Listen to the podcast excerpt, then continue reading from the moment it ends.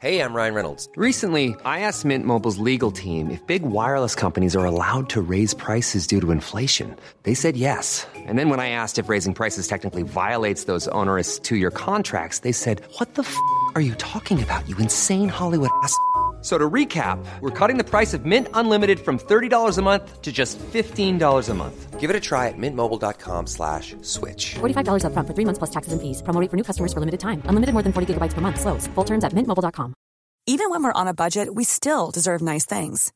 Quince is a place to scoop up stunning high-end goods for 50 to 80% less than similar brands. They have buttery soft cashmere sweaters starting at $50, luxurious Italian leather bags, and so much more. Plus, Quince only works with factories that use safe, ethical, and responsible manufacturing. Get the high-end goods you'll love without the high price tag with Quince. Go to quince.com/style for free shipping and 365-day returns.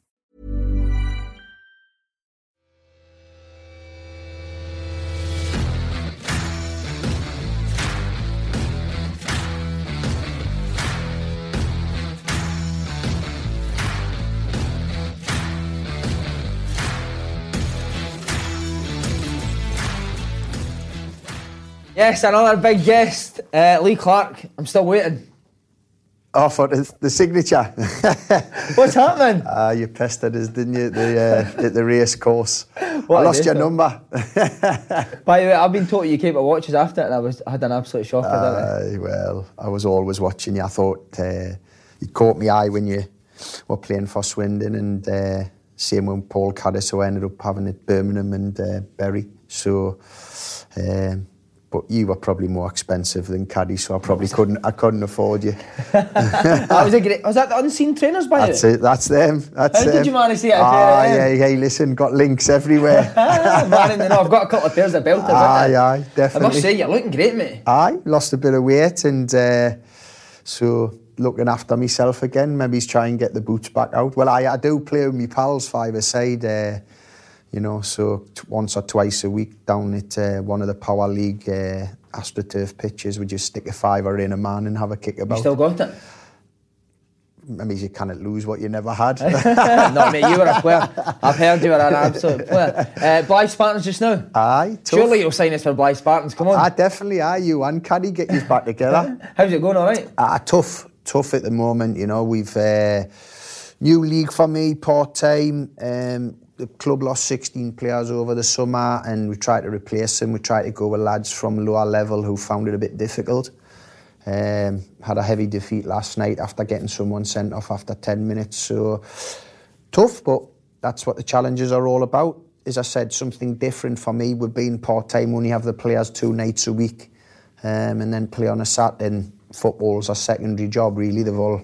been grafting all day. Aye, tough. So, last night, a couple of lads looked a little bit off the pace, but when you're sitting chatting with your staff, you understand why. They've probably been doing a 12-hour shift before the game or something. That must be hard for you, though, where you've managed and the places that you've played. It is, but I still enjoy the Tuesdays and Thursday nights doing the coaching. Obviously, the results at this moment in time aren't where we're wanting to be, so that hurts. So I've still got the passion for the game, no matter what level I'm working at, so... let's see, we can just try and improve them over the course of the season. Right, on to your career now. Grew up a Newcastle lad, Newcastle fan, born and bred. Absolutely, yeah. First game, 1980. Wasn't a particularly good era for the club. We were didn't have a great side, but stood in the famous Gallowgate end and watched the team. And then 2 years later, the club took off. We signed the European Footballer of the Year, Kevin Keegan, the most high-profile footballer in Britain at the time. And... club was in equivalent to the Championship now, was League One then, or League Two, sorry, and Keegan walked through the door, and from then on in, the club was big news. Was he your hero, Keegan? Well, obviously he was everyone's hero, he was untouchable. When he came, the crowds went from 14,000 to 33,000, sellout capacity. A young Chris Waddle was in the team then, and then a young Peter Beardsley got signed. Terry McDermott arrived because he was big friends with Kevin from the Liverpool days. So with that 4, you weren't destined to do anything but get promoted. So it was an exciting period. The games were brilliant, the amount of goals that were scored. So he was obviously he was the untouchable Kevin, and then obviously for me as a local guy, you were looking at likes of Chris Waddle and Peter Beardsley were the two that you looked up to. So further down the line in the 90s, when I played alongside Peter, being managed by Kevin and Terry was assistant, it was a little bit surreal. Amazing. Really. Who would you go to the games with? Your dad?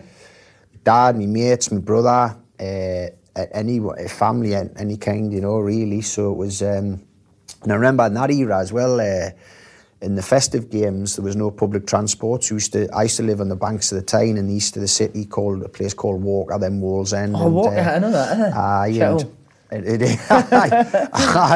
it? People from there didn't have a lot of things going for them. They just had the love of football, probably.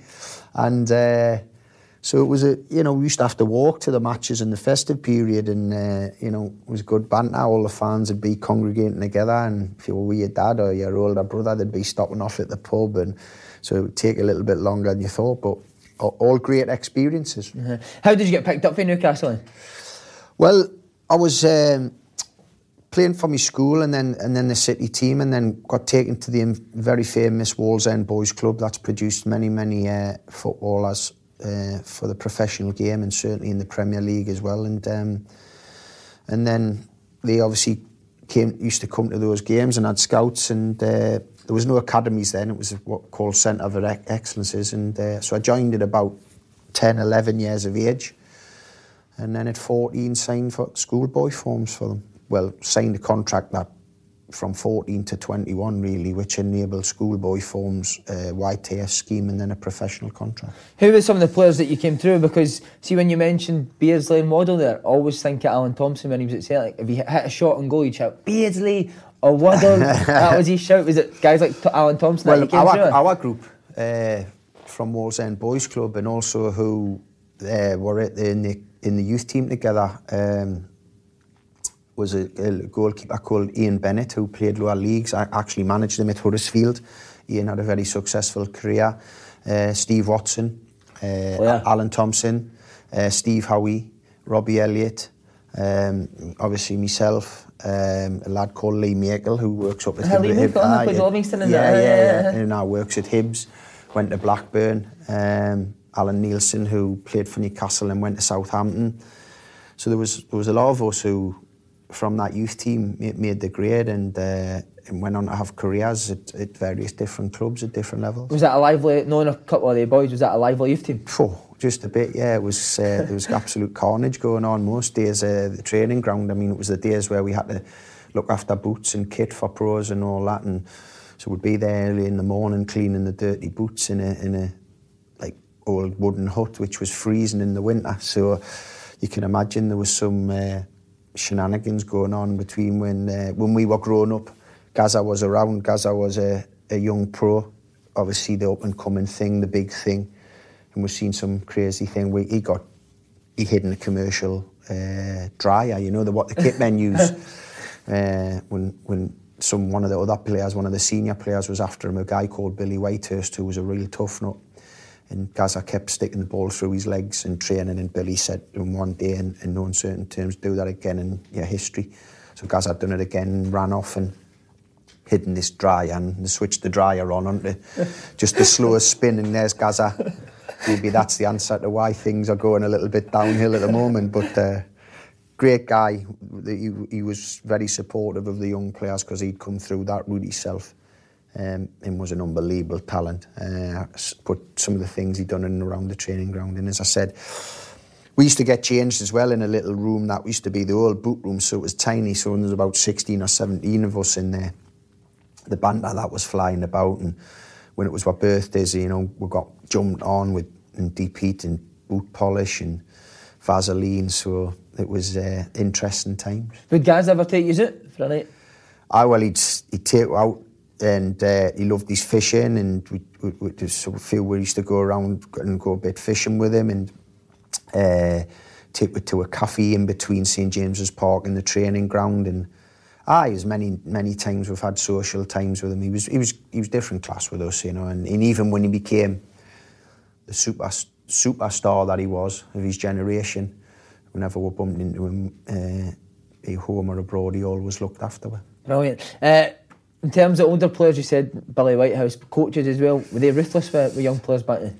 Oh, aye. I mean, the youth team coaches, you know, having to, the running that were done, and we didn't have the all-weather pitch we had was a gravel pitch, so yeah, and you were trying to do sliding tackles on it, and you were gashed, and we had an old gymnasium with like the basic astroturf in, but it just had breeze block walls, and we used to be bouncing each other into those walls. And I mean, at the end of the season, our jobs were to paint the training ground, and the youth team coach Colin Suggett would go across the top of the door frames, which you couldn't really reach, and to check if if there was any dust. If there was, we had to redo the whole training ground again. And so it was a tough school, but a one that gave way, you know, great discipline, and made me realise when we did eventually become pros what we had. See, when you got into the first team, were you a bit intimidated, or were you kind of loud? No, I was very cocky. In fact, when before I got in the first team, my three professionals was a young striker called David Robinson, a Danish striker called Frank Pingle, who played in the first team, and Mickey Quinn. They were my pros, and one day on the Saturday, Frank had scored a ridiculously own goal against Coventry at St James's, and we'd lost 1-0, and we're in the boot room, and the old wire brushes that used to take the mud off the boot, scarifiers, come across the back of my hand. It was all gashed, and I said to the lads, listen, Frank, I'm cleaning his boots, and he's absolutely rubbish, like. So I took his kit in, like, with his boots blood all over me hand, and I said, Frank, listen, it's the last day I'm doing your boots. I says, I'm 16, mate, I'm better than you. And he's like, Lee, you probably are. And I looked across at Quinn, he said, you say that to me, pal, and you'll be getting a right hook. So I would never have said it to Quinny, like, but Quinny, obviously, great goal scorer, and when they talk about all the stats now and they talk about assists, I probably got 27, 28 assists for Quinny that season. I didn't play because I cleaned his boots. They were my assists. So, Would he sort you out? Well, the story was, I thought I was giving it the big into the lads at Christmas time coming up, and I was like, Quinny, he's on like, I think he was on about 25 goals at the time. He had a ridiculous season. And I was like, the lads, Quinny's going to weigh us in, lads. Got to give us at least a ton. And if he does, we're out. Like, I'll take you out. I'll sort out all the drinks. And I say, so I was giving it the big in for a couple of weeks. And he came in this morning. He says, come and see us up the train. I've got your Christmas present. So I thought, yeah, brilliant. And as I goes in, he hands us a bag. And I looks in it. And it was a Nike T-shirt. But I don't know if you remember Quinny. He was a big guy. Yeah. And when I opened the T-shirt out, it was obviously one that had been sent for him. It was, so it doubled up as a continental quilt for us. So when I walked back in with my tail between my legs, because I'd been giving it the big in to the other lads, they were just bursting out. They were laughing, but they were also gutted because they were hoping for a night out off the back of me. So surely you caned them for getting you that T-shirt, though? Eh? Surely you caned them and said, where's the money? Oh, no, I wouldn't cane Quinny. He would have just clipped us. Aye, you knew, like... I knew Frank was a nice bloke and he wouldn't respond, but if I had said, like, and I'd have had a pop at Quinny, it would have been a right hook coming my way. But there was obviously some guys I played with that you would know very well, Mark McGee. Yeah. Roy Aitken was my partner. Roy Aitken's one of my questions. How was he? Scary? Roy was a great guy. Obviously came, he was massive. I think he was, I don't know if he still is, record appearance holder for Celtic. He was at the time. He was obviously captain of Scotland. Yeah. And so it gets him down. And I remember one game, one of my first games on my debut, and we had Jim Smith, who was frightening, Jim, as a manager, especially for me being 17. He gives me debut. And he's like, Roy, you're captain of Scotland. What's going on? You're useless, man. What are you doing? And I'm thinking, he's coming to me next. What's he going to be saying? He bypassed us and all that. But Roy and Mark was top player, and they were experienced. They knew how to handle Jim at the time. Mickey Quinn, Kevin Dillon, John Burridge, all these guys, Ray Ranson, had a lot of experience, so they knew how to handle me. I was a little bit intimidated, only being 17. Now I look back, Jim was a good manager, just obviously too strong at the time. Yeah. Well, not too strong. He just obviously, when you're only 17, you get a bit intimidated by that. But those guys were different class for me. The you know, to be alongside them. Obviously, I've managed against Mark as well up in Scotland since then, and obviously, so it's a bit weird for him seeing that he was the senior pro and I was the youngster in the group. So it's but it was a good grounding for us. Can you remember your debut? My initial debut was coming on as a sub for Neil Simpson, ex-Aberdeen. Right, Simo got injured after about half an hour down at Bristol City, September 1989, and 1990, and came on after half an hour. So, and then the week after was my full debut at home to West Brom. At St James's. Aye. Keenan, were you starting? I started 0-0. You know, the night before you were starting. I had an idea because Jim was big on doing his team shape on a Thursday and that, but without naming the team, so you didn't want to count your chickens. But yeah, I mean, it was daunting. The game, I can't remember a lot about the game. Apart from was a horrible 0-0 against West Bromwich Albion. So, and so I think the occasion passed us by. But at the time as well, I couldn't drive. It took us a while before I passed my driving test, and I used to get the bus from my house to the stadium, and the driver used to let us off with a bus fare, so because obviously they knew who I was when I was getting on the bus. So it was a little. Now you see the young lads pulling up in Lamborghinis and all that. Brilliant, isn't it? Was your dad and pals not at the game ahead? Aye, all of them. My family, brother and sisters, brother-in-laws, and. Did nothing beat the debut playing for your hometown team? You're living the dream, aren't you? Was there anything in your career that surpassed that at all? Nah. You know, the best thing that happened is I started my career, and then unbelievably never ever thought it would happen. I ended my career there as well. Mm. So playing wise, and that's living the dream. I see it now when I go back, and you think, you know, that you performed in front of this in the stadium and. Big Premier League games and Champions League games and Europa League. It was UEFA Cup when I played, but it, you know, now known as Europa League. So, great. How was your mates for you when you make your debut in that and you're in Newcastle? They all buzzing as well. Yeah, just, you know, couldn't, like me, just couldn't believe it had happened. You know, it was because when I first went to watch, you never ever think that you're going to be getting chosen to play. Because you don't know how ultimately they end up becoming Newcastle United footballers. So you just think that something different happens to them. So, you know, but as you get older, you know, you get the opportunity. So, and it was living the dream, basically. Amazing. He's mentioned Jim Smith, Screwball. What's the worst you've seen him crack?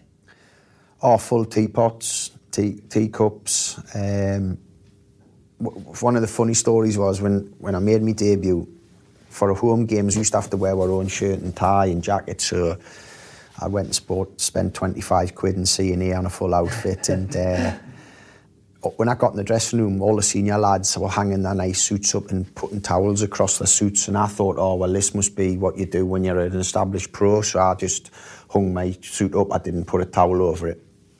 And when we came in at half-time, Jim picked up the old silver teapot and with the cups and threw it at the wall, and the tea went everywhere. And that's the reason why it wasn't any scale of where you were in the pecking order. It was just they were protecting their suits. Aye. So did you put the suit on with the tea all over? Hey, listen, it didn't really spoil it. It was a minging outfit, and anyway, to be fair, something's never changes. Did it come a bit of surprise when Ozzy Ardiles replaced Jim? Aye, but for us, the young players, Ozzy gave us our head. Still keep in touch with him. I'm actually doing a gig with him next month for Wall's End Boys Club, and he was a great man. He was for the young players. Like I talked about all them young players before. He put us all in the team together. There was exciting games. Was lots of 4-4s and getting beat 5-4 after being 3-0 up. And the first ever live game on Sky was a cup competition called the Simod Cup, and it was Newcastle v Tranmere, and we played in it and we drew 6 each in the normal game, and then it went to penalties. And Sky must have thought, well, I hope all these games are going to be like this. I think Quinney scored 4 and John Aldridge scored 4 for them, or 3. They both got hat-tricks, I know that. And this was down to Ozzy. We weren't allowed to call him boss or gaffer. We had to call him Ozzy. He had Tony Galvin with him, the ex-Tottenham winner. Yeah. And he was just a, he was a great man. It was, even though it was a tough period for him, because what was happening behind the scenes, the club was wanting to be, there was a group called the Magpie Group, which was being run by Sir John Hall, who eventually bought the club, was wanting to buy the old regime out because there was no finance. And Ozzy was stuck in the middle, really. Didn't really have a lot of finance. We bought a player called David Kelly, striker, and Ozzy actually bought him out of his own money for £250,000, and it was like interest loan, interest-free loan to the club. So he eventually got that money back, but he didn't know with the predicament the club was in. So it was a tough period. And when he left, it was hard for all us young lads because we stuck up a great relationship with him. But he was funny. He'd be signing photos of him alongside Diego Maradona, and he'd say like things like "Clarky here," and he used to say "I made him" about Maradona, and legend. Aye, he's won the big one, hasn't he? The World Cup. So, and he was a fantastic footballer. I mean, in training. Did he join in? Hey, listen, most of the managers I played for, still top draw. I mean, him, Keegan, Daglish, Souness, Tigana, ridiculous Reedy at Sunderland. I mean, all top players, and they were still competitive when they joined in. See, I realised, was it total football? Did he just want you to express yourself? Yeah, play was his patter. We played all, but it was, that's what you want as a young kid. It was great, and he's broken English. We're playing at Barnsley at Oakwell one day, and he sat and he said, "Obligatory to bitty bitty bobbly," and but we still play. And I looked, and he said, "What's the matter, Clarky? You not understand English?" And I thought, a bit strange, but what a fantastic guy. And as I said, I've kept in touch with him. When he left. He went to West Brom, and then he got the Tottenham job, and he was very interested in taking me to Tottenham. But had to be decent, that, wasn't it? Aye, but I wasn't going to leave Newcastle at that stage to go there. But I still keep in touch now, very regular. And as I said, we're meeting up in October to do a gig together for Wolves End Boys Club. Tremendous. So obviously you were gutted when he got sacked. We all were, because he'd give us great belief in ourselves. He showed a great sort of faith, but that was tempered by the fact that the Messiah was coming back. And did you? How soon did you know that Messiah was coming? Well, it happened quite quickly, within a few hours. And were you buzzing? Of course. I mean, you know, I'd been there to see him absolutely change the club from a run-of-the-mill, mid-table, no ambition, League One club, now the Championship, as I said, to getting them in the top level. Exciting nights.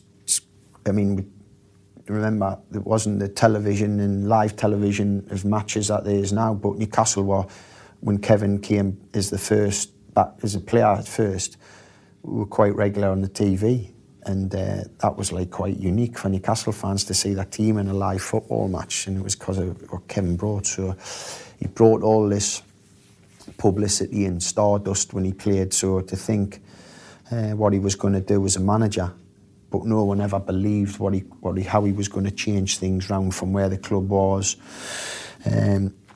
He came in 3/4 into the season. We just escaped relegation from the Championship, and then over that summer he rebuilt the squad, and we ran away with the league, and then got promoted, and then every year were challenging to win the title. So what did he change? Was it just bringing in better players? Aye, experienced players, top quality players. I mean, John Beresford had a fantastic run in the FA Cup with Portsmouth. He was on the verge of signing for Liverpool. Don't know what happened with the breakdown of his talks there. We signed him, was left back. We signed Barry Venison, who was a league winner with Liverpool, an FA Cup winner with Liverpool, so had played at the highest level at a huge club. Paul Bracewell had won big things with Everton, who was going to end up being my mentor in midfield, who was me and him. He'd already signed a leader in Brian Kilcline, and you know he was always developing the team. So it was. In those days as well, there was no transfer window, so you could continually buy and bring players in. So he was always enhancing the team, and then he brought Scott Sellars in, who had a wonder of a left foot. I mean, an unbelievable player. Kevin Sheedy, you know, as well. We just had, and then we just went on a run and we won the first 11 games out of 11, and we were just on a roll. And then to top everything off, he brought in Coley, Andy Cole, from Bristol City, and Coley just went on a ridiculous run in terms of scoring. And then, obviously, as I said, we romped the championship, and then we got in the Premier League. And he was ruthless in his recruitment. I mean, David Kelly had scored over 30 goals to get us to the Premier League. And without playing a Premier League game, he sold him to Wolves and replaced him with Peter Beardsley. And so that's how he was doing it. He was, thanks very much, lads. You've done what I needed you to achieve. We're going to the next level. I'm not going in there as an also ran. I want to go in there and challenge. And that's what he said to us. What was so good about him was that his enthusiasm, was he a manager, coaching? Not coaching, you know, in terms of... understood the game, of course he did. He was a top player, so but it was his man management, his motivation, his passion, the whole package, how he treated you, how he looked after you and your family, made everyone feel really great about themselves. Got a great group of players together, moulded a team, knew what he wanted, knew how to improve the team on a regular basis. And was just, you know, just led from the front. I mean, as I said, joined in most of the sessions in anyway. Did you ever smash him? Oh, of course, aye, loads of times. Aye. Did you? Aye, there's certainly times when he left us out the team, and I was a bit of a hothead. I think he was a manager who wore his heart on his sleeve. We knew what Kevin was about, we knew what mood he was in.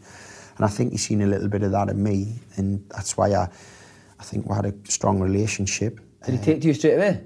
Aye, I mean, I was there from the first day he arrived till the day he left. I mean, even when you talk about, you know, his emotions, I knew something up the day he ended up quitting was we played Charlton in an FA Cup tie down in the Valley, and when he got on the bus, he looked really flat.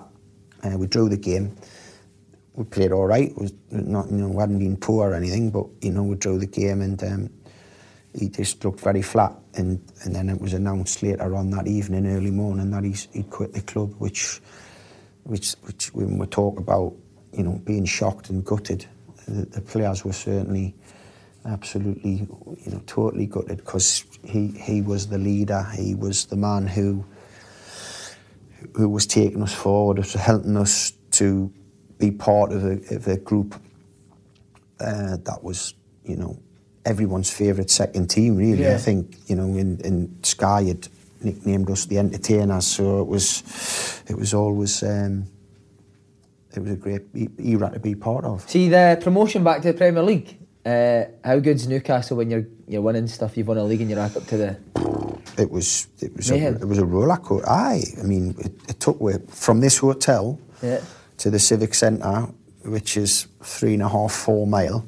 It took us 4 or 5 hours on the open-top bus. It was just absolute carnage. They were hanging on top of lampposts and street lights, and it was great. Would you just go out with the fans as well? Would you get nights out with the fans? Ah, listen, we had the relationship between the players and the fans then was unbelievably strong. That's one of the areas in today's world that I get disappointed about. Yeah.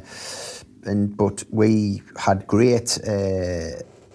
times where after results, home or away, would be in town, in the pubs, in the nightclubs, and the fans would be there, and you know, never refused an autograph, any player or a picture. I mean, obviously, wasn't the camera phones there then, a great relationship between players and fans. Who would be the usual suspects? It would be who you'd be out with. Everybody, the whole team, the whole group, and then would Kevin Keegan encourage it? Yeah, of course, at the right time, because he knew that we trained unbelievably hard. The tempo of the training, because the standard of the player was so high, and everyone was fighting to get in the team. We knew we had to impress Monday to Friday. But whenever we were socialised as just players, everyone was there. But whenever we socialised with our wives or girlfriends, everyone was there again. No one was not included on the nights out, and no one never... not went, and we had a great relationship. There'd be, if we had any kind of parties back at the houses or whatever, family celebrations, the whole squad was invited with our partners and all that. So it was, it, it, it, it showed in how we've done things on the pitch as well. Because you finished third in the first season back in the Premiership. Aye. Was that down to team spirit? Aye, down to good players, yeah, and being a good team, but obviously the spirit that would, brought together because... But when I talk about spirit as well, we weren't frightened to... fight with each other? Well, have debates, aye, strong debates during training. Training was heated because everyone was wanting to win. Everyone was wanting to be picked on a Saturday. Matches, we weren't worried about falling out with each other over the course of the game. And then we enjoyed each other's company afterwards. There was no fallout, there was no follow-on from that. Nah, exactly. Everyone was there to win. And if we had to give each other a little rattle to get the result, we'd done it. Brilliant. You mentioned Andy Cole. How did you know straight away that he was going to be a top player? Well, I was good pals with him, unbelievably. He's from Nottingham. He was playing at Arsenal at the time. Obviously, a Geordie playing at Newcastle. And when we got together for the England youth squads, me and him hit it off, so we could become good pals. And the morning we signed him, Kevin, we were on our way to Swindon to play a game, and Kevin rang and said, "I've got a surprise for you." And it's like, "What?" He says, "I've got your mate here. We just signed him from Bristol City." And I think he made his debut that day down there as a sub. And then it just rocketed his goal record in the famous jersey, number 9 jersey, which is obviously famous for some unbelievable players wearing it, and what they've done was ridiculous, you know. What kind of guy is that? What kind of guy is Andy Cole? He's quiet. He's unassuming. People thought it was arrogance. It wasn't. He was very. He found it difficult at first when he came, because obviously it's like living in a goldfish bowl where every fan wants to support you. So you went to a shop, you went to a supermarket, you went to a restaurant, you went to a bar, you went to fill your car up. Everyone wanted to talk about the team and talk about you, and Andy found that a little bit difficult. Not because he was aloof or big time, it was not something he wasn't used to, you know. But, you know, he was fine, and obviously when he got the move to Man United, that was a big shock. But it was Kevin then doing what he felt was right to then kick the team on again, you know. Uh-huh. See, being a local lad, like, see defeats and stuff like that, would you bear the brunt of it more than others? Well, we felt it. I mean, we had an unbelievable record. I think we averaged, during Kevin's years, 6 years or something, we averaged one home defeat per season, so we very rarely lost. Yeah.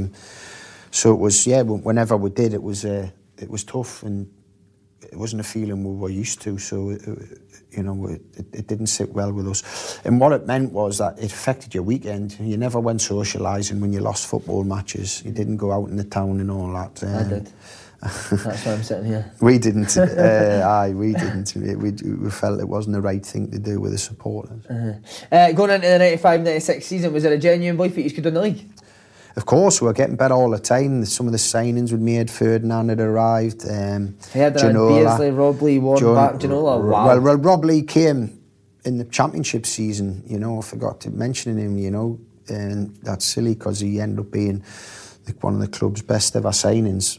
Went from a right winger to a centre midfield player, and unbelievable footballer, great lad as well. I had a great relationship with Rob, and so... Ginola. How good was Ginola? Unplayable. I mean, I've seen him just absolutely terrorise people. For the first 6 months I played with him, it was just like, wow, this guy's just like unstoppable. And for what he didn't do without the ball, the rest of us were prepared to do a little bit extra, because what he was doing with the ball, making and scoring of goals, was just on a different planet to what we'd been used to. We had him on one wing who loved to dribble, was strong as an ox, 6 foot odd. We had Gillespie on the other wing who was just rapid, direct. And with them two, it was quite simple, easy to be a midfield player, because you just give them the ball, and then obviously you've got Ferdinand and Beardsley up top, which was, you know, Les, one of the nicest guys you'll ever meet. But fantastic. Good laugh.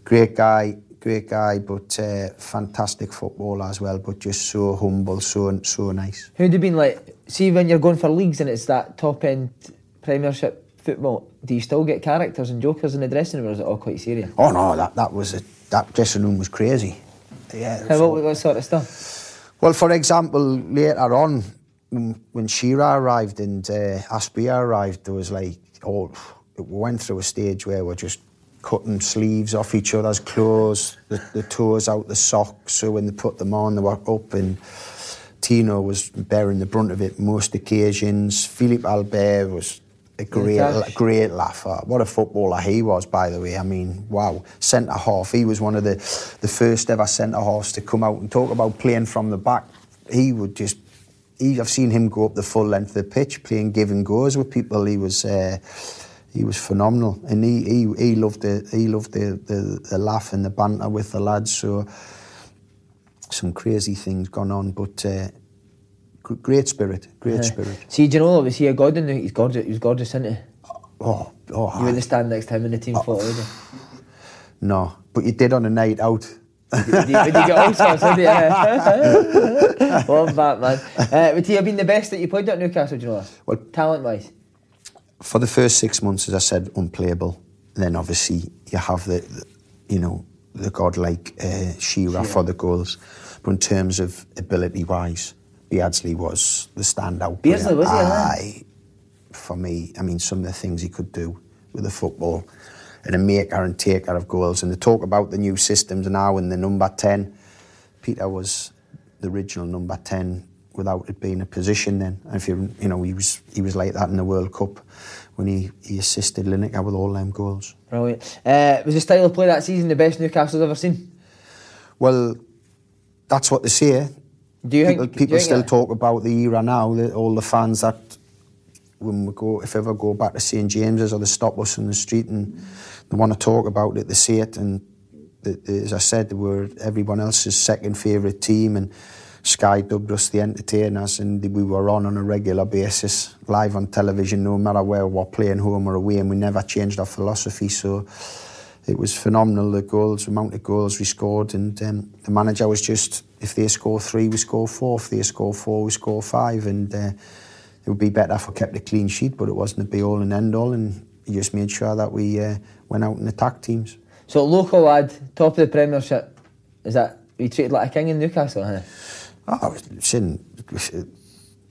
when you play for Newcastle United, it even doesn't matter how things are going, you get treated very well off people. Even if things are not going great, huh? Well, I was... You know, not trying to sound big-headed, I wasn't really part of a team that... Didn't do well, aye.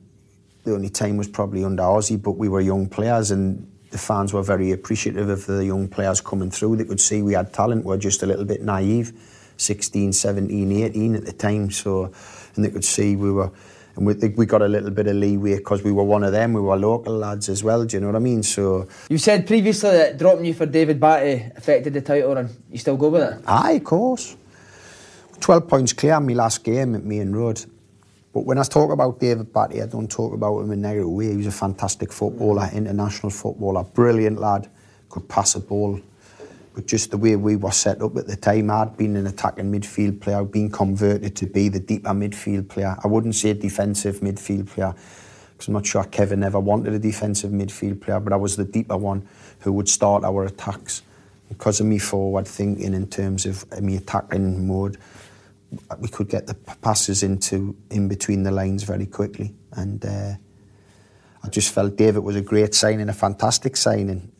But you know, we had rhythm, and I didn't play in the last 9 games of the season, and we're 12 points clear when I got taken out of the side. So I'm always going to back my own judgment on that. Would you go and see Keegan? Oh, regularly. Aye, of course. And what would his excuse be? No, he wasn't. He was very open. He was honest, and so he would, you know, probably say that he felt David was better for the role. So, which in all honesty, David had played that type of role, and as I said, he was a terrific footballer. I just felt the continuity we had in the team at the time. So yeah, I always had conversations, and Kevin was good. He would always, if he dropped you, he would always give you an explanation in his office for what the reasons were. He would never hide from that situation. Signing Aspria, was that a positive or a negative? Positive. Is he a madman? Absolutely, crazy. He's bigger nutter than he came across on the telly. He came across as a nutter on the telly as well. I mean, coming back from Colombia with a little bit of a bullet wound in his calf. We thought it was from a bad tackle, and he said it was from a bullet wound. And Pally were Pablo Escobar and all that. So that used to say it all, doesn't it? If that's one of your good mates, you're a bit of a crazy horse. Wow. He used to shop at the Disney World shop, so he used to come in with a white shirt with Tweety Pie on, and the lads would cut his sleeves off and cut it up, and you'd hear you Geordie Bees and all that, and it was just crazy. I remember his debut down at Middlesbrough. We played away, and it was the first time we'd met him. He was in for a pre-match meal, and he had half a carafe of red wine with his food. And this must be the thing in Italy, in Parma when he was. And he was sub, and we were thinking, wow, he's having a few drinks before the game. And he came on sub, and he set up the winner for Steve Watson. We beat Middlesbrough down there in a local derby 2-1. And we thought, this guy's a magician.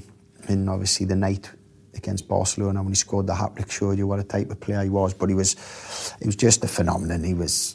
He had these funny gangly legs, but he could just be in control of the ball. So at the time, we had 4 strikers, and the 4 were Faustino Asprilla, Les Ferdinand, Alan Shearer, and Peter Beardsley. Wow! And they were the selection dilemmas the manager had. And we had a little spell. We went into Europe, and actually all 4 of them were injured. We played Monaco. John Tigana's Monaco, when probably I think I ended up having to play out front in one of the games because none of those guys were fit, and you think what that 4 strikers would be worth today, man. Mm-hmm. It'd be wow, scary. Would they 4 get on, or with the competition for places? I got on. Listen, everyone got on. Yeah. But they big names when they get left out. How did they take it? Well, it was hard, and sometimes. Or they didn't. Peter would maybe play a bit of a deeper role, and it'd be Alan and Les as the front 2, and all that. So, and maybe Faustino coming off the bench or playing in a wide area. So, Kevin handled the situation very well. He kept all the players happy in terms of being open and honest with them. It's difficult when you've got so many big players and big egos, but he handled it well. I love the Sprayer, man. He's crackers, man, crackers. What was the feeling around the dressing room when the gap started to close in Man United? No, there wasn't any talk of it. I mean, the lads we never used to talk about it and say, well, we've got to do this because it's dropped to 6 points or it's dropped to 4. It was just try and win the next game. So there wasn't really much communication about it in between the lads. Did they panic at it?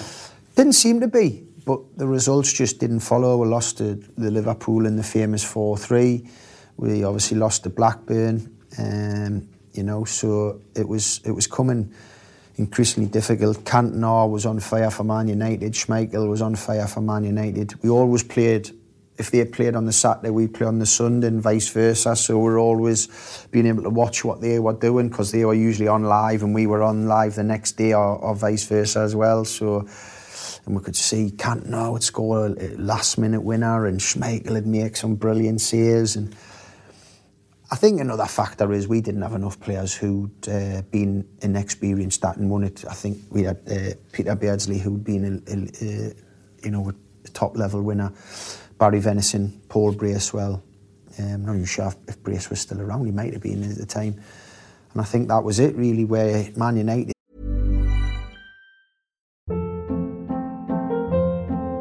Hold up. What was that? Boring. No flavor. That was as bad as those leftovers you ate all week. Keke Palmer here. And it's time to say hello to something fresh and guilt-free. HelloFresh. Jazz up dinner with pecan-crusted chicken, or garlic butter shrimp scampi. Now that's music to my mouth. HelloFresh. Let's get this dinner party started. Discover all the delicious possibilities at HelloFresh.com. If you thought the only way to get a more defined jawline with natural-looking results was through surgery, think again. Juvederm Volux XC is a non-surgical injectable gel filler that improves moderate to severe loss of jawline definition and can help you achieve natural-looking results with little downtime. Even better, this improved definition lasts up to 1 year with optimal treatment. No maintenance required. Improve jawline definition for a smooth, sculpted look with Juvederm Volux XC. For important safety information and to find a licensed specialist, visit Juvederm.com. That's Juvederm.com. Not for people with severe allergic reactions, allergies to lidocaine, or the proteins used in Juvederm. Common side effects include injection site redness, swelling, pain, tenderness, firmness, lumps, bumps, bruising, discoloration, or itching. There's a risk of unintentional injection into a blood vessel, which can cause vision abnormalities, blindness, stroke, temporary scabs, or scarring. Talk to a licensed specialist to find out if it's right for you. Ryan Reynolds here from Mint Mobile. With the price of just about everything going up during inflation, we thought we'd bring our prices down. So to help us, we brought in a reverse auctioneer, which is apparently a thing. Mint Mobile Unlimited Premium Wireless. How to get 30, 30, how to get 30, how to get 20, 20, 20, how to get 20, 20, how to get 15, 15, 15, 15, just $15 a month? Sold! Give it a try at mintmobile.com/switch. $45 up front for 3 months plus taxes and fees. Promo rate for new customers for limited time. Unlimited more than 40 gigabytes per month. Slows full terms at mintmobile.com. It's full squadded experience winning it. And they knew that it was, you know, late March, April, where's the time where it kicked in. See, the games against Man United, who would you be up against? Keane? Keane and Scholes. And what would you give them about? The best two. They were the best two? Without a doubt. Really? Aye, they could do everything. Both could do everything. Would smash you, could pass, could run box to box, could score.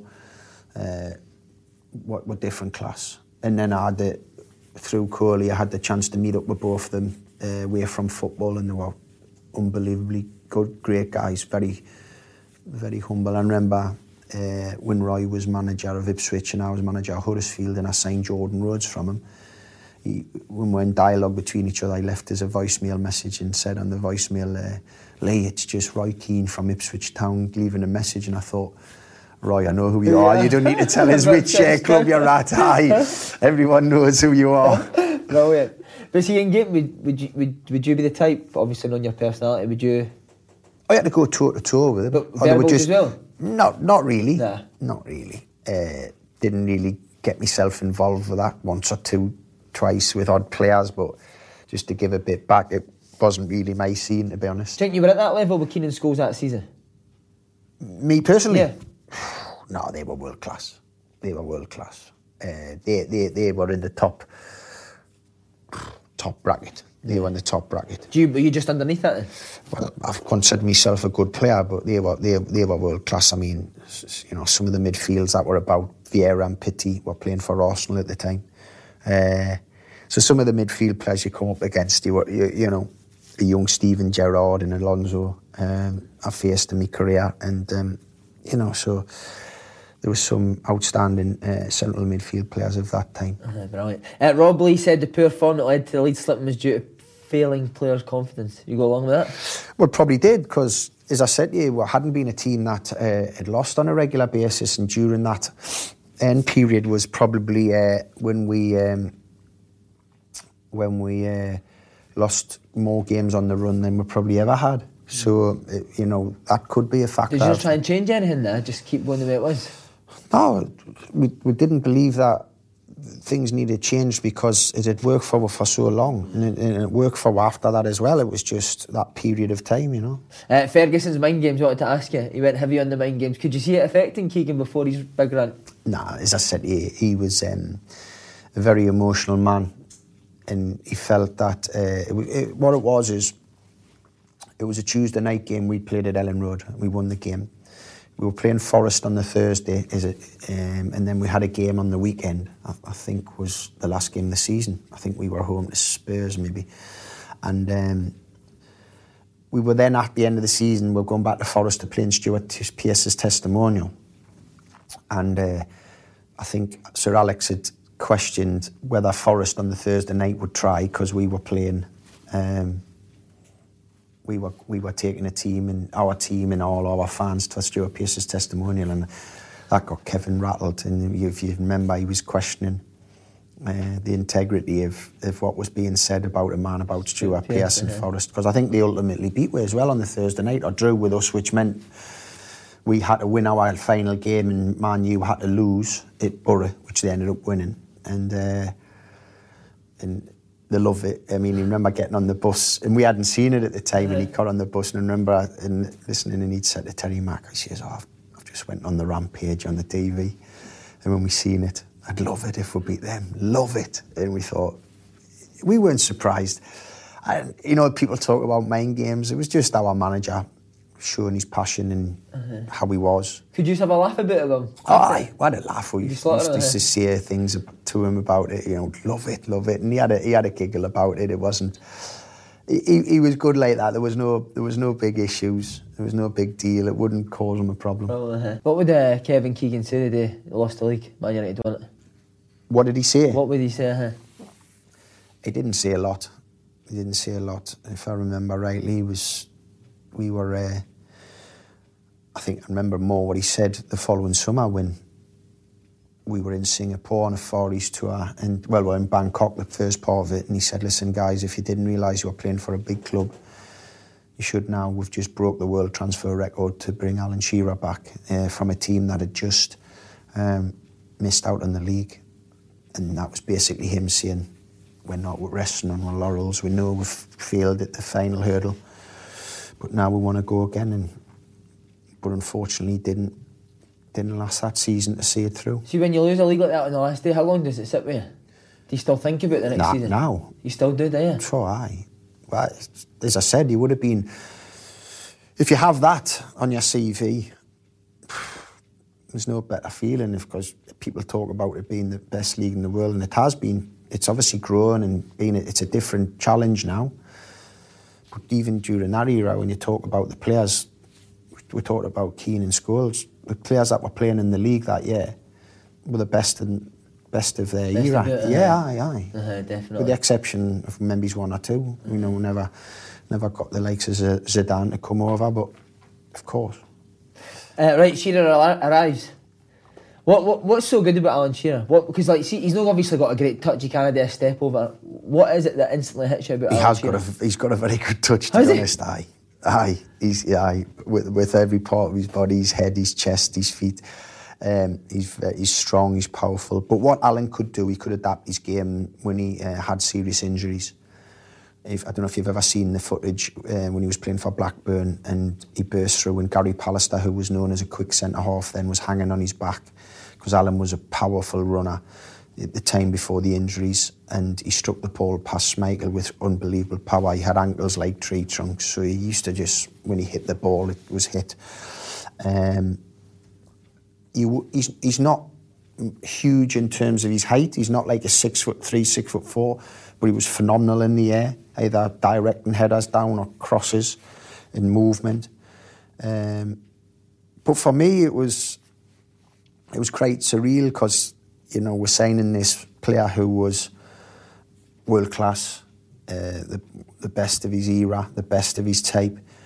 But I'd known him. I'd grown up at Wall's End Boys Club with him. So when we came back, it was like seeing an old mate, you know. And it was great to have him part of your group then. And it was brilliant to play. When I look back on some of the strikers that I was lucky enough to play behind as a midfield player, my career was quite easy to try and... Because if you couldn't make goals for those guys, you're never going to make goals for anyone. Was Shearer be a good trainer? Would he be an animal trainer? Nah, not interested. All right, not bad. Finishing sessions, ridiculous. Took them ridiculously serious. Never tried to take the mickey out of goalkeepers, was just wanting to finish. So if he had 100 shots one day, he wanted 100 goals. Five-a-sides running, didn't really... Five-a-sides, he'd come alive when the ball came to him, running, not interested.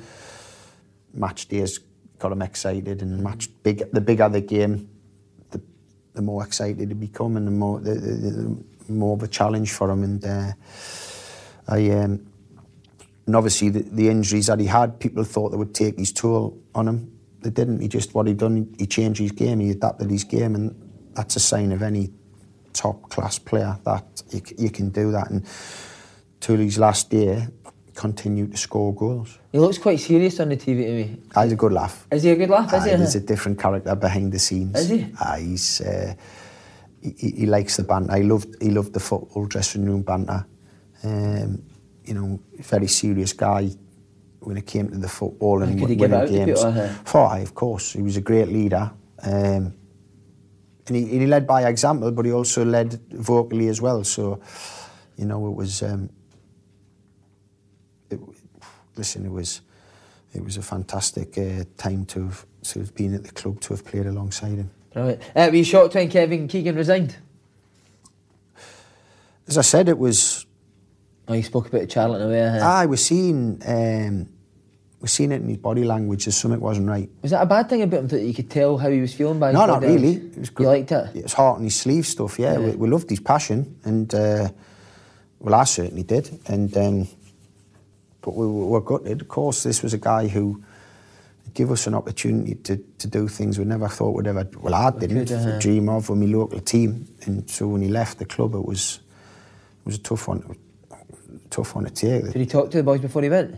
Not really, no. It was Terry McDermott and Arthur Cox, the guys who ended up having to speak to us, and they took the team for a couple of games, and then Kenny came in. And then another legend comes in, Kenny Dalglish.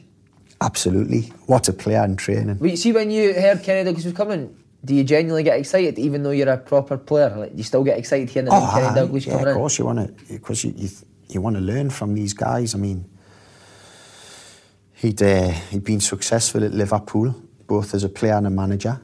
He took a small provincial club like Blackburn to win the Premier League. So you're thinking, wow, this is a terrific appointment to appease everybody. The players, because the players were always like looking to the owners then to say, come on, how are you going to replace Keegan, an icon like Kevin? And then Kenny came through the door and was different to Kevin, because Kenny comes across quite morbid on the TV as well, and very protective of his players. He, no matter what had happened in the game, would never ever criticise the team as a group or an individual, but would certainly be, you know, pointing fingers in behind closed doors. Could he go at it?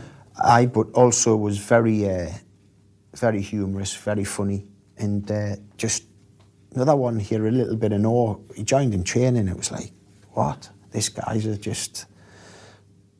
Probably think if they had the physical capabilities, could the more... Play? Oh, aye. No way. The quality was unbelievable, man. It was like, and so. You know, it was just... He's known for his one-liners. Have you ever heard him cut a player down? Oh, yeah. He's funny, he's witty, he's sharp. When I've bumped into him since at various different venues, I was managing Bury, and I was at the Etihad and went to watch Man City Liverpool, and he was in there, and I was like, oh, how are you doing, Gaffer? And he was like, wee man, how are you? How did you enjoy Scotland? And obviously I'd put a bit of beef on. He says, well, it looks like you have, and anyway. Brilliant, mate. So he just shot us down in flames. But, great. I only had probably 4 months playing under him, because towards the end of his time, I was hitting a bit of good form. We'd gone 3 games, and I'd scored in every game, and I was playing well. We had a cup tie coming up the following week, and he left us out for Peter Beardsley. Now, it wasn't the fact he'd left us out for Peter, because I've just spoke totally how highly. It's the fact that I was thought I was playing well, and then I could have the chance of being left out. And that's when I'd made my decision about leaving the football club then. So that was probably about April. And then come the end of the season, we decided to move on. How did he react when you told him you wanted to leave? He was fine. He explained, we want you to stay. I can't promise anyone a start. He says, we're at a big club, which I fully understood. You know, we'd like you to sign a new deal, an extension. And I just said, it's the right time for us to go. And he was very respectful of that. He allowed me, and the club didn't price us out the market, and we had 1 or 2 options. So no, it was fine. Is it a sad day when you leave? Oh, of course it is, yeah, of course. Tears now? Because you're leaving the club you love, and you're leaving, you know, pals, like, you know, people who you've known for many, many years, and you know the club can go and achieve so many big things. You know, it is a difficult decision because you're going away from a club that's been challenging to be the best in the business. What did your family and that say when you leave Newcastle? They think you're stupid? Well, they did when I was signing my Sunderland. What did they say when? Did you tell them I'm in talks with Sunderland before you? Well, yeah, I spoke to various different clubs. I spoke Aston Villa with Brian Little, Frank Clark, Manchester City, Jim Smith with Derby, who were Premier League. Aston Villa were obviously Premier League. Celtic and Rangers, Dick Advocaat and Tommy Burton, late great Tommy Burns, and Sunderland was the last club I met, and I remember meeting Reedy in Manchester and says, listen Peter, I've come out of courtesy. Paul Bracewell, who I'd played alongside and played a big part of my career, he was Peter's assistant, and he'd set up the meeting, and I basically said to Peter I'd come out of respect that he'd asked to meet us, and there was no way I was going to sign, and 6 bottles of Laurent Perrier later I've signed a 5-year contract. Is he a top man, Peter? It was different class. He was in a line of managers that I loved playing for. He got the best out of his. He was a great motivator, a great manager. He assembled a great group of players, and I had 2 great years under him. So did you phone your dad and say I'm training for Sunderland? Well, what had happened is I came back. This was on a Friday, and I met them through my friends and father-in-law for a drink in town, and told them that I'd agreed to sign my Sunderland, and it was a bit of a shock for everyone. So it took they never got round in their heads that I'd signed for them. In my second season, the first game of the season, I broke my leg. My wife and 2 oldest children were away on holiday. My father-in-law and his mates came in. I had an executive box at the Stadium of Light, and they came in the box to watch the game. We meant to meet up after the game, and I was in hospital, obviously. I'd broke my leg after about half an hour, and I was wondering where they were. They're like, no one had been in touch with us, and no one had been to see us at the hospital. So I rang them, and I could hear music in the background, and they were in Newcastle city centre. And they said, where are you? We're waiting for you. And I says, well, you must know where I am. He says, no, why? I says, I'm in hospital, I broke my leg. Did you not see the incident? And they says, oh, to be fair, we shut the curtains in the box and we just got on the drink. We didn't watch the match. Ah, brilliant, man. So is the rivalry, obviously we know Celtic and Rangers up in Scotland, is it similar? No, it's not on that level. It's a club rivalry, right. And it's not the religion, and right. And it's... So I used to always... this was in the Championship, I was playing with my son in Newcastle, obviously in the Premier League, and I used to still go back and watch Newcastle whenever I could. Did you, right? Oh yeah, all the time, and there was never any issues. I never... It was friendly banter, but it never got, you know, heated. No, it never got heated, and it never got derogatory, and it never got, you know, where it become an issue. Would the other Sunderland players give you a bit for it, or would they not bother? Nah, listen, they seen what I was there for when I was in the group and trained and played, and they just cracked on, you know. What was it like putting the strip on for the first time? Signing Ajax at the Stadium of Light, and to opening the stadium, and it was fine. I got into it, and then my first home game there, we beat Man City. Me, Niall Quinn and Kevin Phillips scored, I think, so... How good were they sort of players? They were top class. That was an unbelievable strike force. We had Michael Bridges, a young striker who couldn't get in the team at the time. Leeds he played for, is that Michael Bridges? Leeds, yeah, in Champions League, very good player. And Kevin and Quinny were phenomenal. When you see Niall Quinn from afar, you think he's just this big 6'4" target man, but he had a magnificent touch, and he was great to play alongside him. Easy for a midfield player again, and Kevin was an unknown, and... just brilliant. Peter Reid, as you said, top man, but he could blow his top, couldn't he? What worst you've seen him? He kicked us up the backside in bottom of my hamstring at Reading. I was awful. We played at Reading. I think we lost 4-0, and I was useless. And he volleyed us and said something along the lines of, "I've just wasted £4 million on you." And so No, I had great respect for him, but he was a tough guy, a tough manager. What, to please like? Aye, but he was. He was brilliant. He was brilliant to play for. Alex Ray, did you play with him? Played with Alex. Great player. How was he, a madman? Good player. Put him on. Crazy. Great player, in fact. Was he a great player? Doing him a disservice. I enjoyed playing alongside him.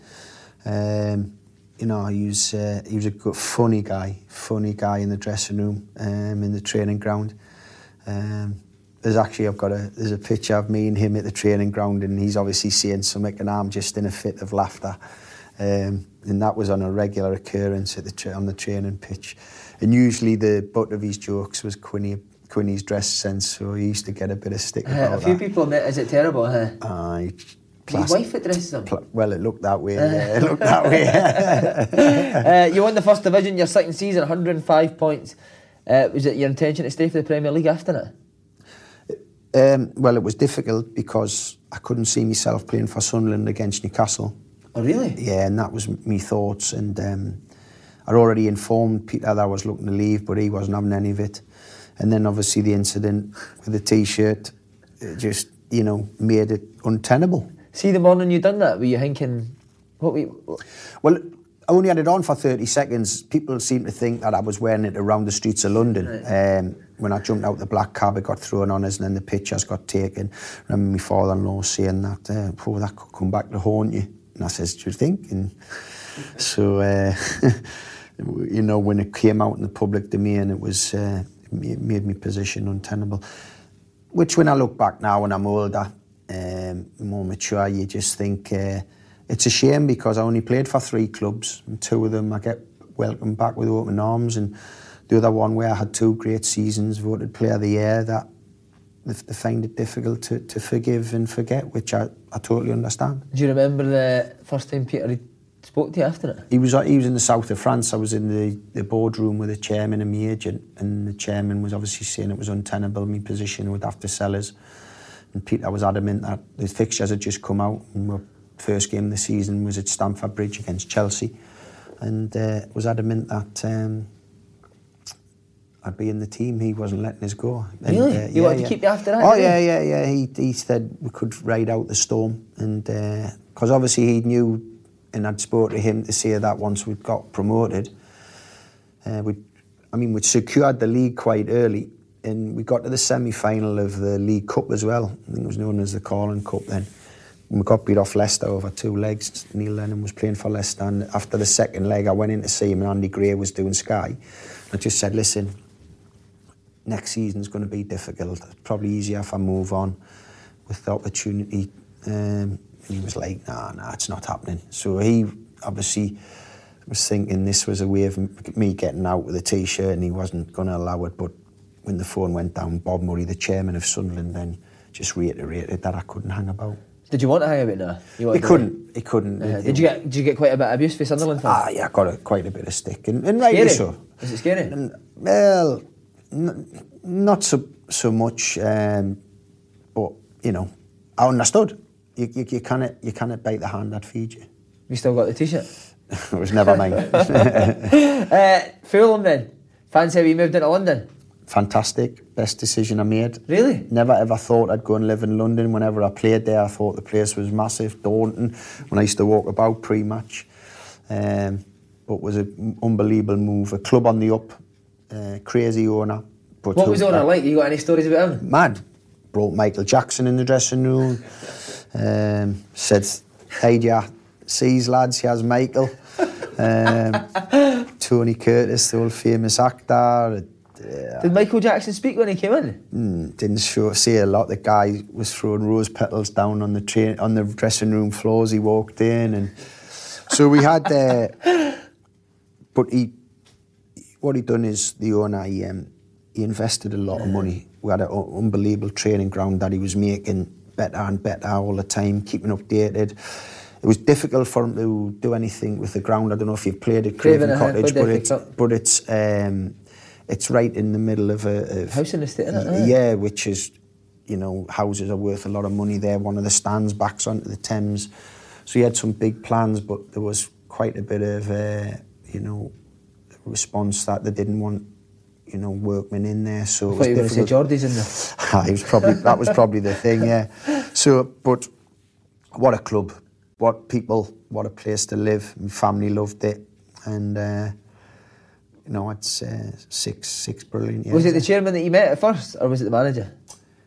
It was Paul Bracewell who was the manager, who signed us, and then I met the owner when I was doing my medical. And what did he first say to you when you first signed? Oh, it was just crazy. Just, you know, it was just some of the things he'd done. It was like, but he was very generous to the families, to the children, to the staff. You know, got the old Harrods discount cards and that and all that. Yeah, we were there regular, and big parties. We were more successful in the main restaurant in Harrods, and looked after us unbelievably. No, it was just a phenomenal time in a great part of the world. Did you ever get a pint with Michael Jackson there? No, I didn't get a pint with Michael Jackson. No, I'm not. You know, I don't think the lad's got a sing song with him either. John Tigana came in as manager. What a legend, eh? Absolutely. What a great manager. Took it to a new level in terms of the modern day work, in terms of fitness, dietary stuff. We were training 3 times a day, sometimes 6 o'clock in the morning, 10 o'clock in the morning, 3 o'clock in the afternoon. So, well, you never minded that? Oh, we had to. We either liked it or we got out. He was in charge, and he had the back end of the owner. And was he quite strict? Yeah, very, very, and very demanding. All about total football again, though. But we were super fit, and got us into the Premier League, got us into Europe. So the club was in the up. We were, to get a club like that competing in European competition was fantastic. Who was your mates in the film dressing room? Chris Coleman ended up becoming my manager. Very good pals. He's gorgeous as well, isn't he? Story, we played Liverpool and he was manager, and I was the captain of the club, and Liverpool were making a sub. Rafa Benitez was bringing Milan Baris on, and don't know if you remember the striker. Chris waved us over, and I thought he was going to say something tactically, and he said, good looking, innit? And I said, He said, good looking, because he was like a mini version of Chris. And it was like, wow. It was, he could break up the seriousness with good stuff. And, but John, you know, took the club to a new level. Chris suffered a serious injuries in a car accident, and his career had to stop in terms of the play, and went on to the coaching staff. And then when John moved, Chris took over and was the youngest ever Premier League manager at the time. I remember in one of his, I think it was 5 games left of the season where he was a caretaker manager. I think we won 3, drew 1 and lost 1, which got him the job ultimately. In one of those games, his first home game, I think, was Newcastle, and I scored the winner, past Shea Given. And so I keep saying to him, listen, remember who got you the job at Fulham, and... So, see, when you were a captain, he was the manager, would you go for a beer in that after games? Or did you need to change? Yeah, he had to change a little bit in terms of that. It was difficult because our families were really close as well. Our children were close, so he had to be a little bit, you know, managerial side of it. But there was lots of occasions where him and his staff would socialise with the players in any way, because he wanted to try and have this group together. Yeah, so but obviously it had to change. So, right, I need to ask you about a player who I loved, Louis Saha. Unbelievable.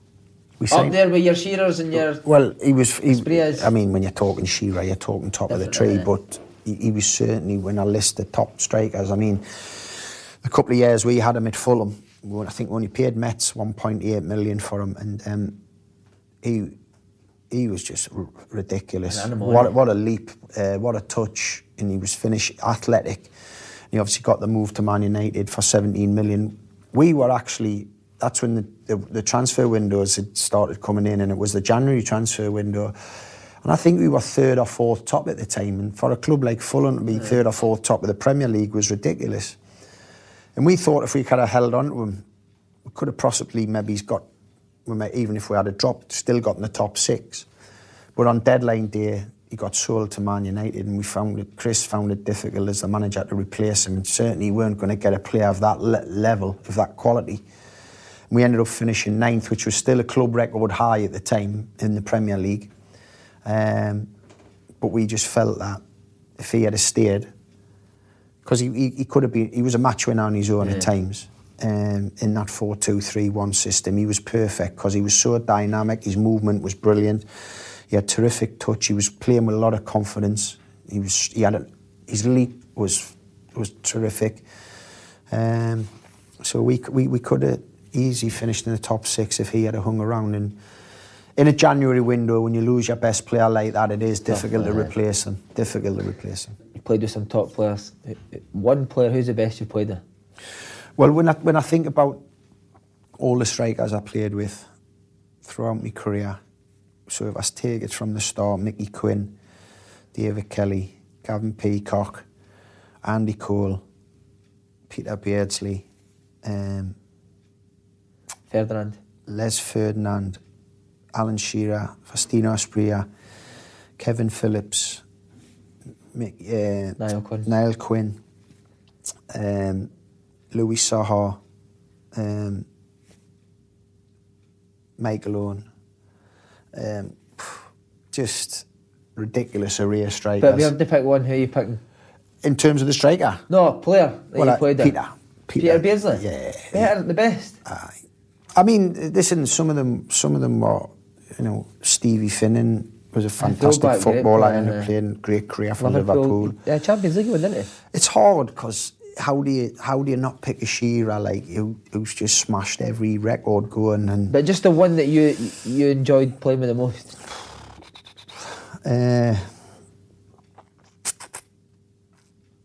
In terms of enjoyment, it'd be Shearer. Yeah. Shearer. Mm. What about best guy you've met? I love this question. Best guy in football. Best guy in football. Made you laugh the most? Ferdinand was the best guy. What was so good about Ferdinand?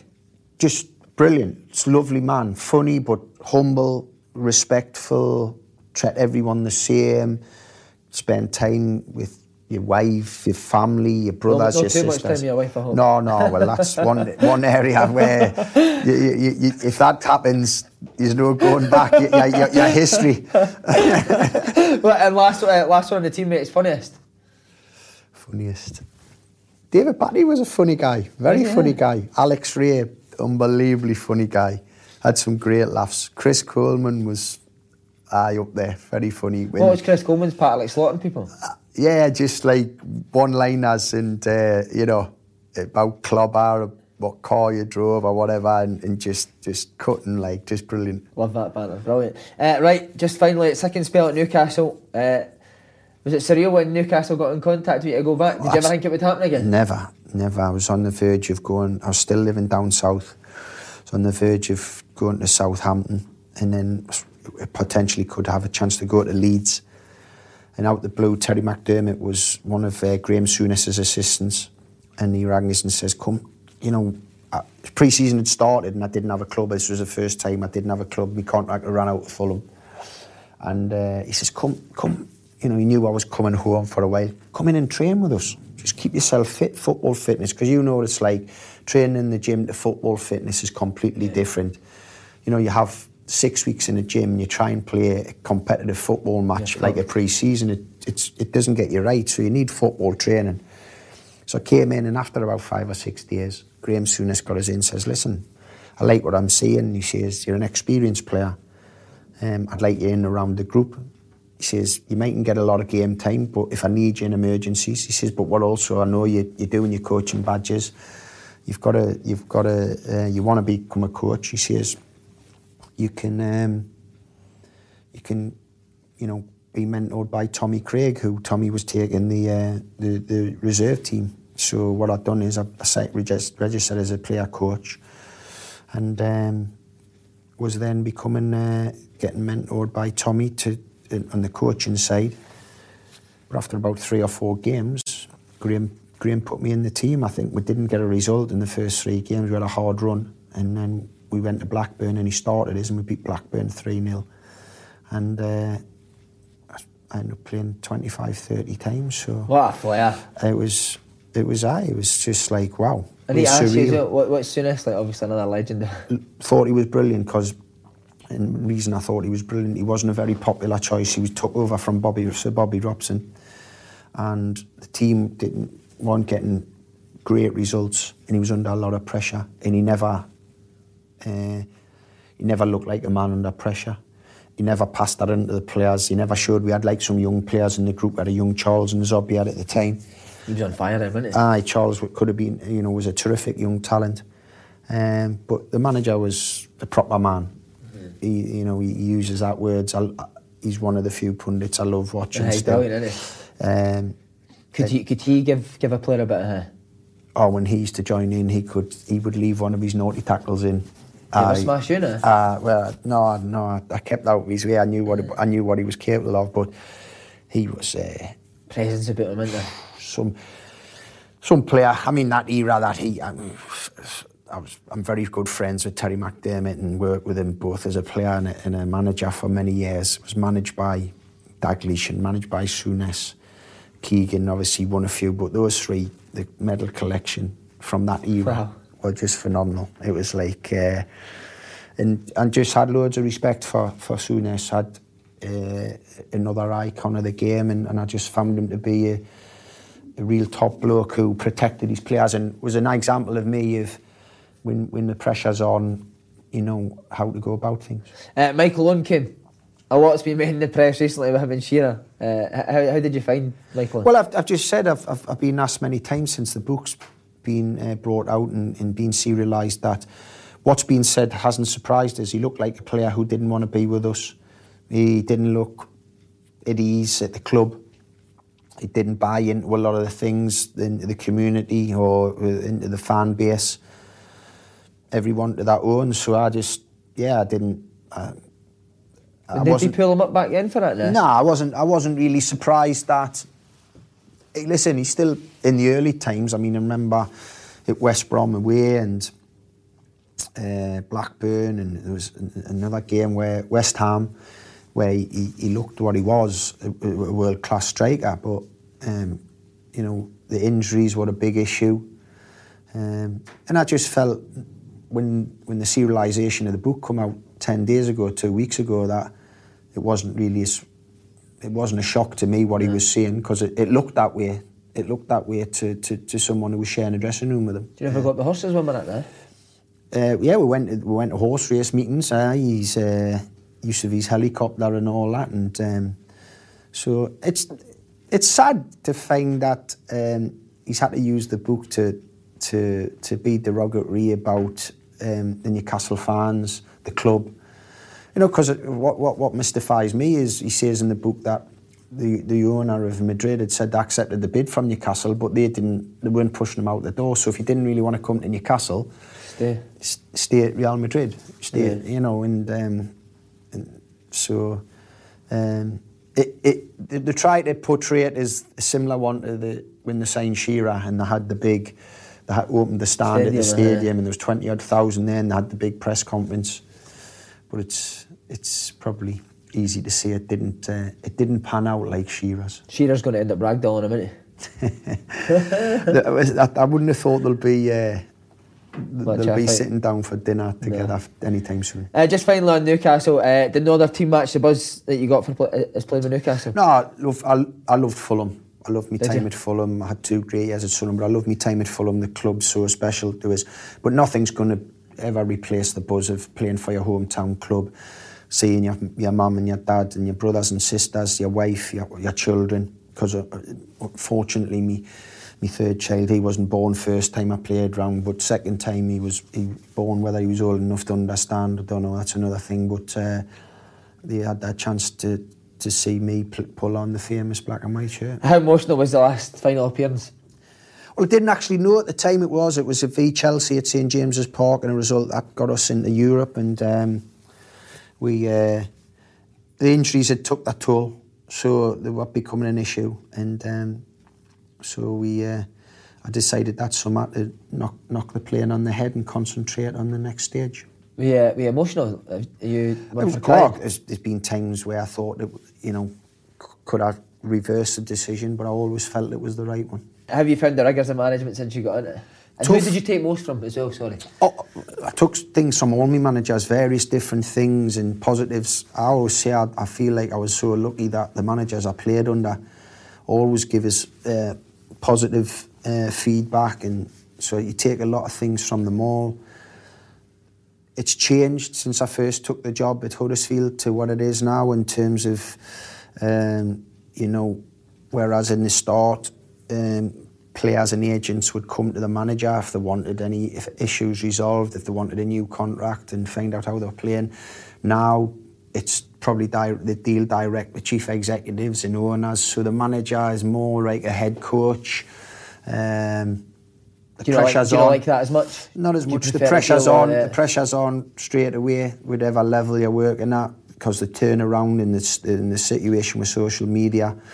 So, yeah, it's a tough old gig. That was some run you went on with Huddersfield, wasn't it? I was doing it. It's something that you still proud of it. Aye, I mean, it's not been beaten. 43 games, beating the late great Brian Clough, an icon.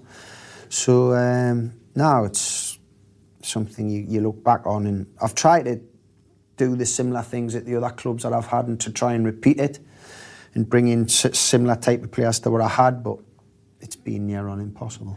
Need to ask you about Scottish football. What was your first impression? Loved it when you joined Kilmarnock. You done great first season, didn't you? Well, we kept them up, and then in the summer, the second season, we rebuilt the squad. And when I left, I shouldn't have left. I shouldn't have took. When Berry come calling, I should have stayed at Kilmarnock. They tried to get us to stay. Only had one full calendar year there, and we were sixth in a tight league, and I should have stayed. I got treated brilliantly. The standard of the football was far higher than people make out down south. You manage at Celtic Park, you manage at Ibrox, you manage at Pittodrie, at Tynecastle. Hibs weren't in the league then, but we knew they were going to come up. So, you know, it's probably an area where I regret that I should have stayed there for longer. Big Lee McCulloch, your assistant manager, how did you find him? Great guy, brilliant help, him and Peter Leaven, two terrific guys, got on really well, legend in Scotland, obviously. I wouldn't go as far as legend, but... listen, two brilliant fellas, and helped me a lot, because obviously... To get to know about the Scottish game and what it was about. Big McCulloch says to ask you about the Steve Bruce story. Steve Bruce for Nicholas Bent, aye. And when he was dating his wife. His daughter, sorry. He'd certainly be upset if he was dating his wife. He was... well, Nicholas was a young player at Birmingham, wasn't he? And he was... he wasn't the shyest, as everyone's come across, and... No, it was. He turns up back home for lunch, and there's Nicholas Bentner lying on his couch in his front room. He wasn't too pleased with a Sky remote changing the channels. That's tremendous, isn't it? I love it. Just on Kelly, do you still looking for the results? Absolutely. Been up a few times since. Oh, have you been back? Aye, to watch games, and thought, you know, brilliant with getting them into Europe. Club that's, you know. I've real fondness for. Manager's not doing too great. I'm not on a headline out of that, but would you be open to returning back to Kilmarnock? He's turned the corner. It was a tough start, but certainly look, Scottish football wouldn't be an issue for me to go back in managing that, definitely. Lee, top man, thanks very much. Cheers, Simon. Cheers, thank you.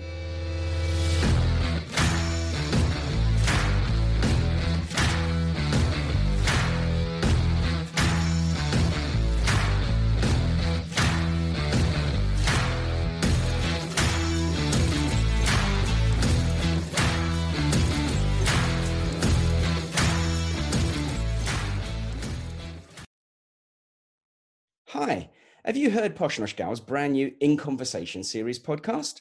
Somehow, she's managed to get all the best Michelin-starred chefs in the UK to tell her all their secrets.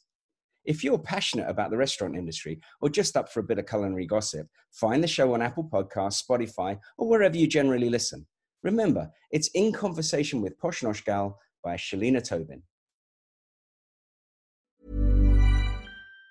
Even on a budget, quality is non-negotiable. That's why Quince is the place to score high-end essentials at 50 to 80% less than similar brands. Get your hands on buttery soft cashmere sweaters from just $60, Italian leather jackets, and so much more. And the best part about Quince, they exclusively partner with factories committed to safe, ethical, and responsible manufacturing. Elevate your style without the elevated price tag with Quince. Go to quince.com/upgrade for free shipping and 365-day returns. Ever catch yourself eating the same flavorless dinner 3 days in a row? Dreaming of something better? Well, HelloFresh is your guilt-free dream come true, baby. It's me, Keke Palmer. Let's wake up those taste buds with hot, juicy pecan-crusted chicken or garlic butter shrimp scampi. HelloFresh.